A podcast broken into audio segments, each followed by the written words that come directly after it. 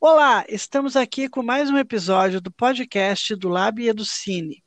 Hoje iremos dar início ao eixo Educação, com uma convidada muito especial. Ela é uma das maiores autoridades de cinema e educação do Brasil. Hoje, no Lab do Cine, a professora e pesquisadora de cinema Adriana Fresquet. Adriana é professora associada da Faculdade de Educação da Universidade Federal do Rio de Janeiro e também membro do Programa de Pós-Graduação em Educação. Ela coordena o Laboratório de Educação Cinema e Audiovisual e desenvolve atividades de pesquisa, ensino, extensão, vinculando políticas e pedagogias do cinema e da educação. Ela também é membro fundadora da Rede Quino, a Rede Latino-Americana de Educação, Cinema e Audiovisual, Coordena a coleção Alteridade e Criação da editora Autêntica, que foi inaugurada com os livros Cinema e Educação e Godard e Educação, de autoria de Adriana. Em 2019 e 2020, Adriana realizou estudos de pós-doutorado, cartografando políticas e pedagogias do cinema e a educação na escola, orientada pela professora Inês Dúcio, do Centro de Investigação e Estudos Avançados do Instituto Politécnico Nacional, na Cidade do México. Hoje, a Adriana vai nos falar um pouco sobre a Rede Quino. Adriana, a palavra é sua. Nos fale sobre esse processo dessa articulação em rede de pesquisadores e professores de cinema e educação. Muito obrigada, Solange. É uma alegria poder compartilhar eh, essa história, que embora está presente na página da Rede Quino, que é redquino.com, é, é importante sempre contar essa história, né? dar as inflexões da voz e da memória. É, Regiquino foi idealizada fundamentalmente pela professora Inês Teixeira, da UFMG, e Milene Guzmão, da Universidade do Estado do Sul da Bahia, que estavam em 2008, em dezembro de 2008, eh, participando do segundo Encontro Internacional de Cinema e Educação da UFRJ, onde, entre outros convidados, estava presente o professor Alain Bergalá e, estavam sendo apresentados vários projetos que trabalhavam já com cinema educação no Brasil. Então, Inês e Milene reuniram um grupo eh, de colegas, amigas e pessoas interessadas nessa área de saberes e práticas. Por exemplo, a Maria Alba Monteiro e Beth Bulara, do Cineduc, alguns alunos cineclubistas que estavam por perto de Inês naquele momento.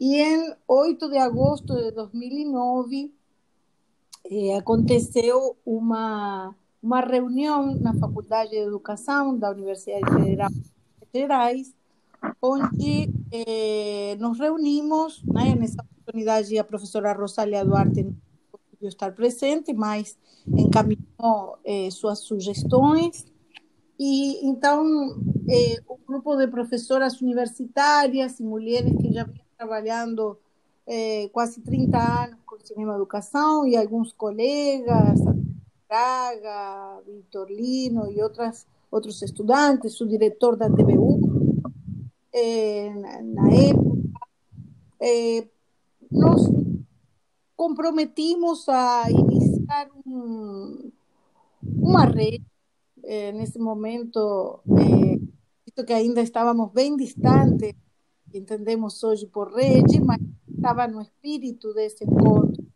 Eh, a conexão das diferentes iniciativas, desde universitárias, clubistas, escolares, de ONGs, de, de terceiros setores, das mais diversas naturezas, em torno a alguns objetivos comuns, alguns princípios, e também a, a, com o propósito de fazer algum encontro, pelo menos anual, que dice a todo mundo se encontrar é, a cada ano. Então, eu época, é, estava já organizando o terceiro encontro de cinema da UFRJ, era, momento era agosto de 2009, já tinha de Sandra Koguchi, de Lucrecia Mateu, Jorge La Rosa, Carlos enfim, o evento estava bem interessante, oferecia a possibilidade dos participantes sediar o primeiro encontro da Rede Quino, enquanto a gente se organizava como grupo para que efetivamente pudéssemos fazer esse encontro entre todos. É, todo o pessoal gostou da ideia, foi muito bonito isso, muito generoso também de parte deles. Então, em dezembro de 2009, tivemos esse primeiro encontro da Rede Quino, o primeiro fórum da Rede Quino, junto do terceiro Encontro Internacional de Cinema e Educação da UFRJ. E a partir do segundo fórum, a gente começou a fazer essas reuniões eh, gerais, anuais, no marco da Cineop, ou seja, da Mostra de Cinema de Ouro Preto, também por iniciativa, generosidade e contato da professora Inês Teixeira, que nos levou e nos apresentou a Raquel e Fernanda Lac, e elas abraçaram o projeto, né? a mostra delas trabalhava, trabalhava história e preservação. Então, a partir de 2010, eh, incorporaram atividades e ações um pouco mais ligadas à educação e depois, definitivamente, uma curadoria de educação, uma temática de educação, eh, que ficou sempre em um diálogo muito estreito com a Rede Quino, dado que a Rede Quino realizava seus encontros anuais lá, sempre os temas, eh, algumas atividades e propostas foram consultados. A rede, a gente escuta sempre as sugestões né, da rede. Eu digo, a gente escuta porque eu estou curadora da, da temática educação há algum tempo, Desde o ano passado já divido essa curadoria com a professora Clarice Alvarenga, também da UFMG, e é, para a gente sempre a, a consulta Rediquino é determinante para a definição de temática, convidados e mesa proposta. A Rediquino no, no fórum, é, sediado pela, pela Cineop, habitualmente apresenta algumas mesas, mais ou menos três, eh, três a quatro mesas com projetos audiovisuais educativos e tem uma mostra de educação de filmes que habitualmente são pautados em uma chamada a partir de categorias de, de criação eh, que tem eh, variado eh, durante, durante o tempo em função de, de ideias, de propostas, de brincadeiras. Por exemplo, eu lembro que a primeira vez a gente abriu uma chamada eh, com uma ideia que sugeriu Lucrécia Marteu, quando ela falou: por que em vez de fazer Minutos Lumière, não fazem Minutos Walter Salles, Minutos Leonardo Fábio, Minutos. Enfim, eh, trabalhem com a ideia do minuto, mas eh, passeiem pelos diversos cineastas que vocês querem trabalhar. Então, bom, essa primeira vez teve como chamada o Minuto Coutinho, o Minuto Humberto Mauro, o Minuto Nelson Pereira dos Santos, etc. Essa última, esse último fórum da Rede Quino, eh, a Mostra de Educação da Cineop fez uma chamada que tinha a ver com categorias. Então, como a gente está nesse processo de isolamento e a temática educação tinha a ver com as telas e as janelas, em um tempo de cuidado, delicadeza e contato, a gente colocou algumas categorias que tinham a ver com a própria temática. Então, trabalhamos, se a memória não me falha, eh, categorias como cuidado, delicadeza, contato, sonho, cura, memória. E a, o material audiovisual que chegou foi incrível. Isso é uma marca né, da Rede Quino, como através dessa participação né, na, na produção audiovisual, é, a gente cada vez recebe material mais é, qualificado, mesmo é, se trabalhando de forma doméstica, caseira e sem pretensões, o cuidado com as pessoas cada vez mais visível, mais significativo, e também a quantidade de pessoas que mandam trabalhos e dessa maneira também se aproximam e começam a fazer parte da rede. Desde o segundo fórum da rede, lá em 2010, na quinta mostra de cinema de Ouro Preto, que são elaboradas as cartas é, da rede, né, as cartas da educação, que são documentos que, que encerram os encontros é, né, de todos os anos.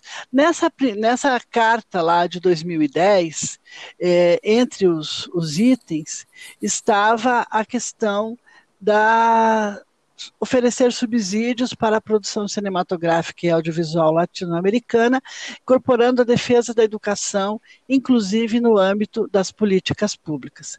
De, durante todo esse tempo, a, a, a Rede Quino e, e, e, a mostra dentro do Cineop reflete essas questões, analisa essas questões das políticas públicas. De 2010 para 2020, como que você avalia essa evolução se é que a gente pode dizer que houve um, um avanço, há, há, um avanço da organização, mas das políticas públicas para a educação em relação ao audiovisual no Brasil.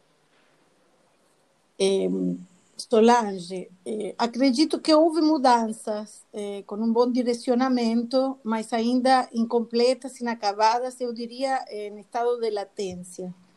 Eh, essa carta de 2010 trazia como inspiração a, o projeto do senador Cristóvão Buarque eh, para criar uma lei de cinema nas escolas que obrigaria as escolas a exibir duas horas de cinema é, mensal, do cinema nacional mensal, é, no mínimo uma vez por mês, né?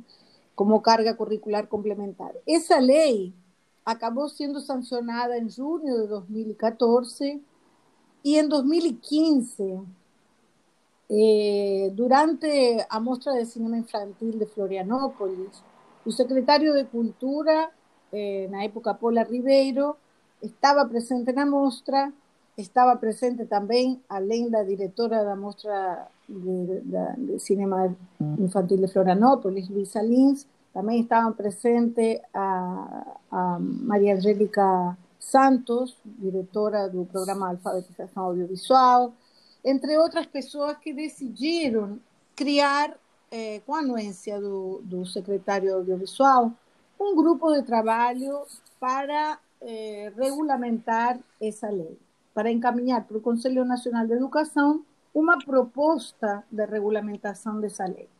Efetivamente, eh, um grupo foi chamado, entre os quais eh, representantes eh, da Ancine, na época Roberto Lima, eh, também participava a diretora do Centro de, Nacional de Cineclubismo, eh, Claudio, Claudia Mogadoro, eh, eu estava como representante, digamos, universitária, e um grupo de pessoas, éramos cinco, eh, seis pessoas da sociedade civil, mas o bloco grande estava composto por membros do Ministério da Cultura e por membros do Ministério da Educação.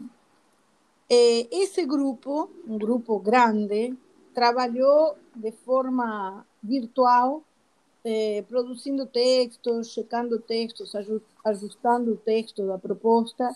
E tivemos eh, em Brasília três encontros presenciais, onde foram discutidas também sobre a orientação da, da então Carla Dozzi, que era representante eh, do Ministério da Cultura, a, a funcionária questões de educação dentro do Ministério da Cultura. E desse trabalho virtual e presencial resultou proposta de regulamentação que foi entregue em maio de 2016 ao Conselho Nacional de Educação. No catálogo da Cineop de, de 2016 consta essa proposta na íntegra.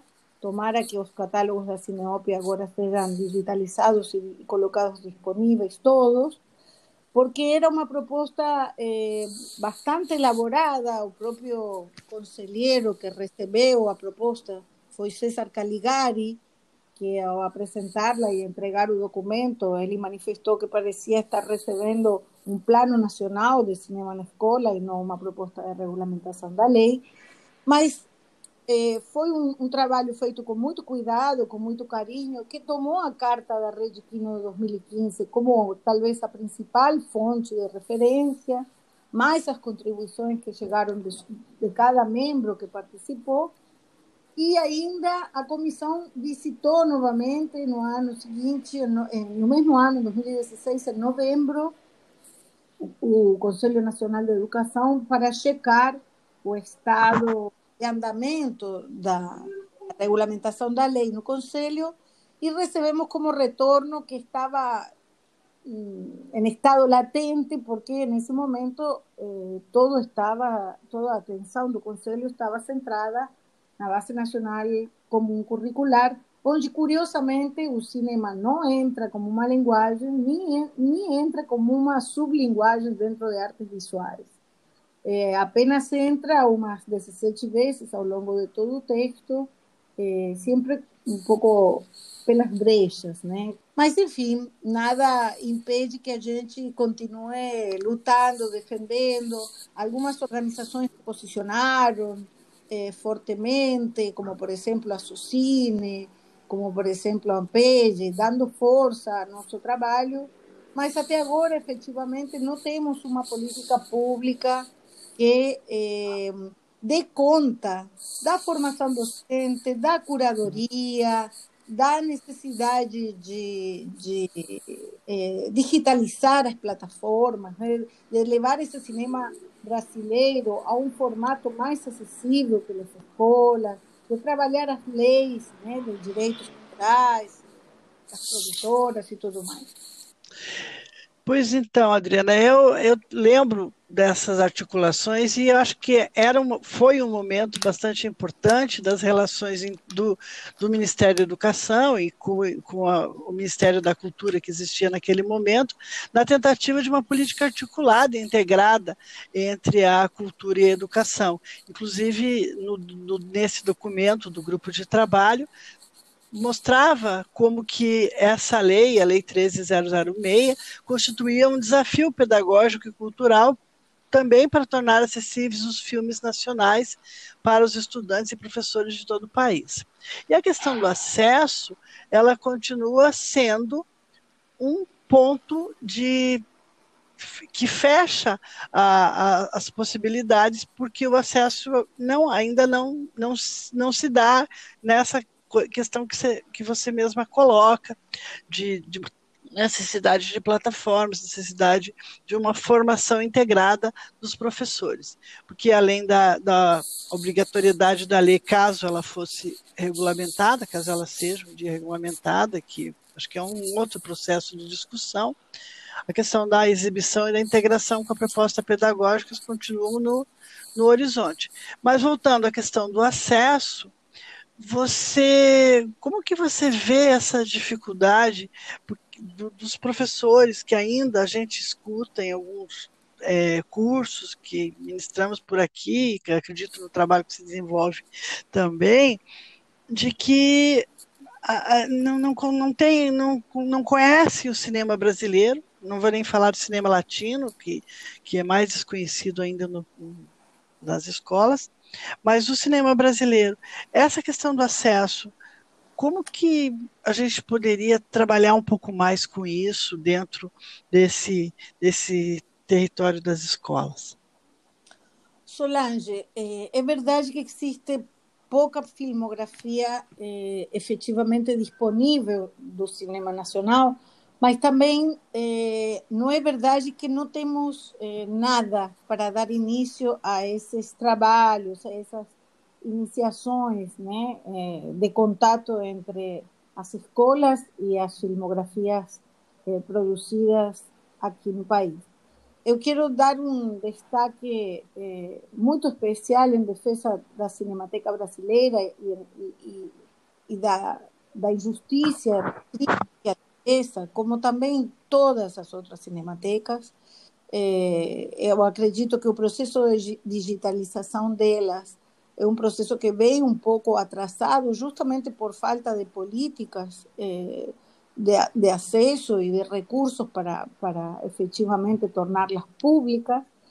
É, mas que, por exemplo, a Cinemateca do MAM começou este ano. acabou de criar uma, uma área digital e estão começando a digitalizar seu acervo.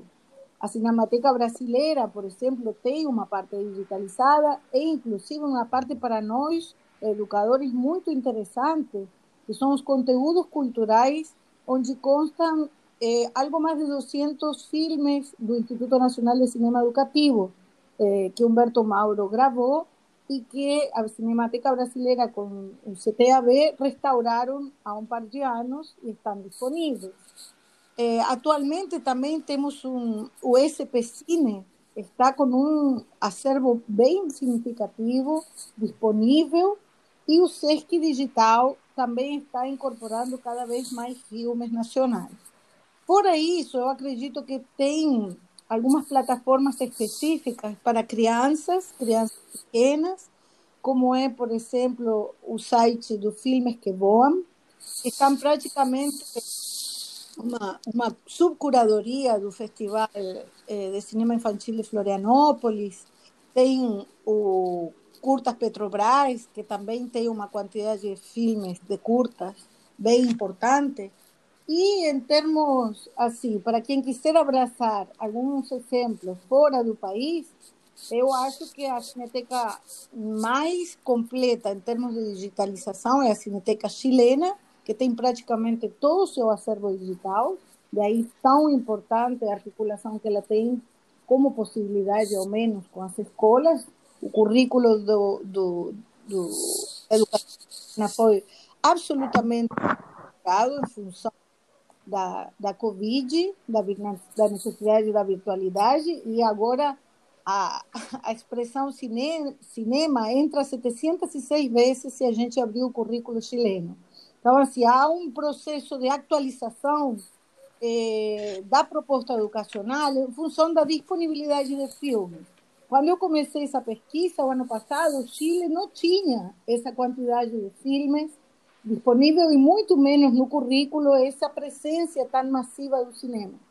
A Cineteca Uruguaia, por exemplo, tem 30% do seu acervo digitalizado, então acho que é um destino é, inevitável. Né? As, as, cinematecas, os museus de imagem e som vão terminar é, efetivamente digitalizando seus acervos, para conseguir compartilhá-los, mas é preciso também que haja investimento, que haja apoio, que haja políticas públicas, e sabemos que neste momento há uma espécie de cancelamento, tanto para a educação como para a cultura e para a saúde, como todos vivemos.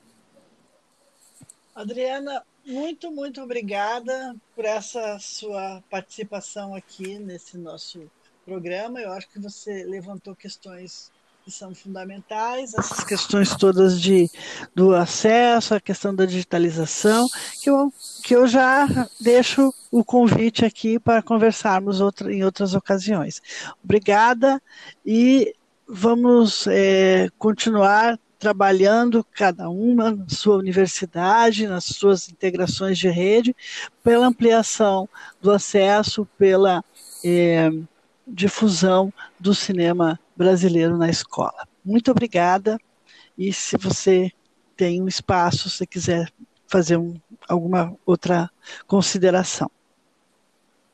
É, sim, eu, Solange, eu queria muito agradecer essa possibilidade. A virtualidade da, da educação remota é, traz a necessidade da gente incorporar mais é, formas de conhecimento audiovisual e para isso penso que os projetos que temos trabalhado eh, com audiovisual e educação podemos nos transformar em pontes né, para facilitar conhecimentos, recursos, acessos, pequenas informações que permitam a todo professor fazer um trabalho de produção de conhecimento escolar em diálogo com as linguagens audiovisuais e com referência ao cinema. Muito obrigada. Obrigada, Adriana. E esse foi mais um episódio do Lábio do Cine. Aproveite e nos siga nas redes sociais. Acesse o nosso site www.labiodocine.org. Lá você encontra informações a respeito do nosso trabalho. Compartilhe esse podcast. Até o próximo episódio.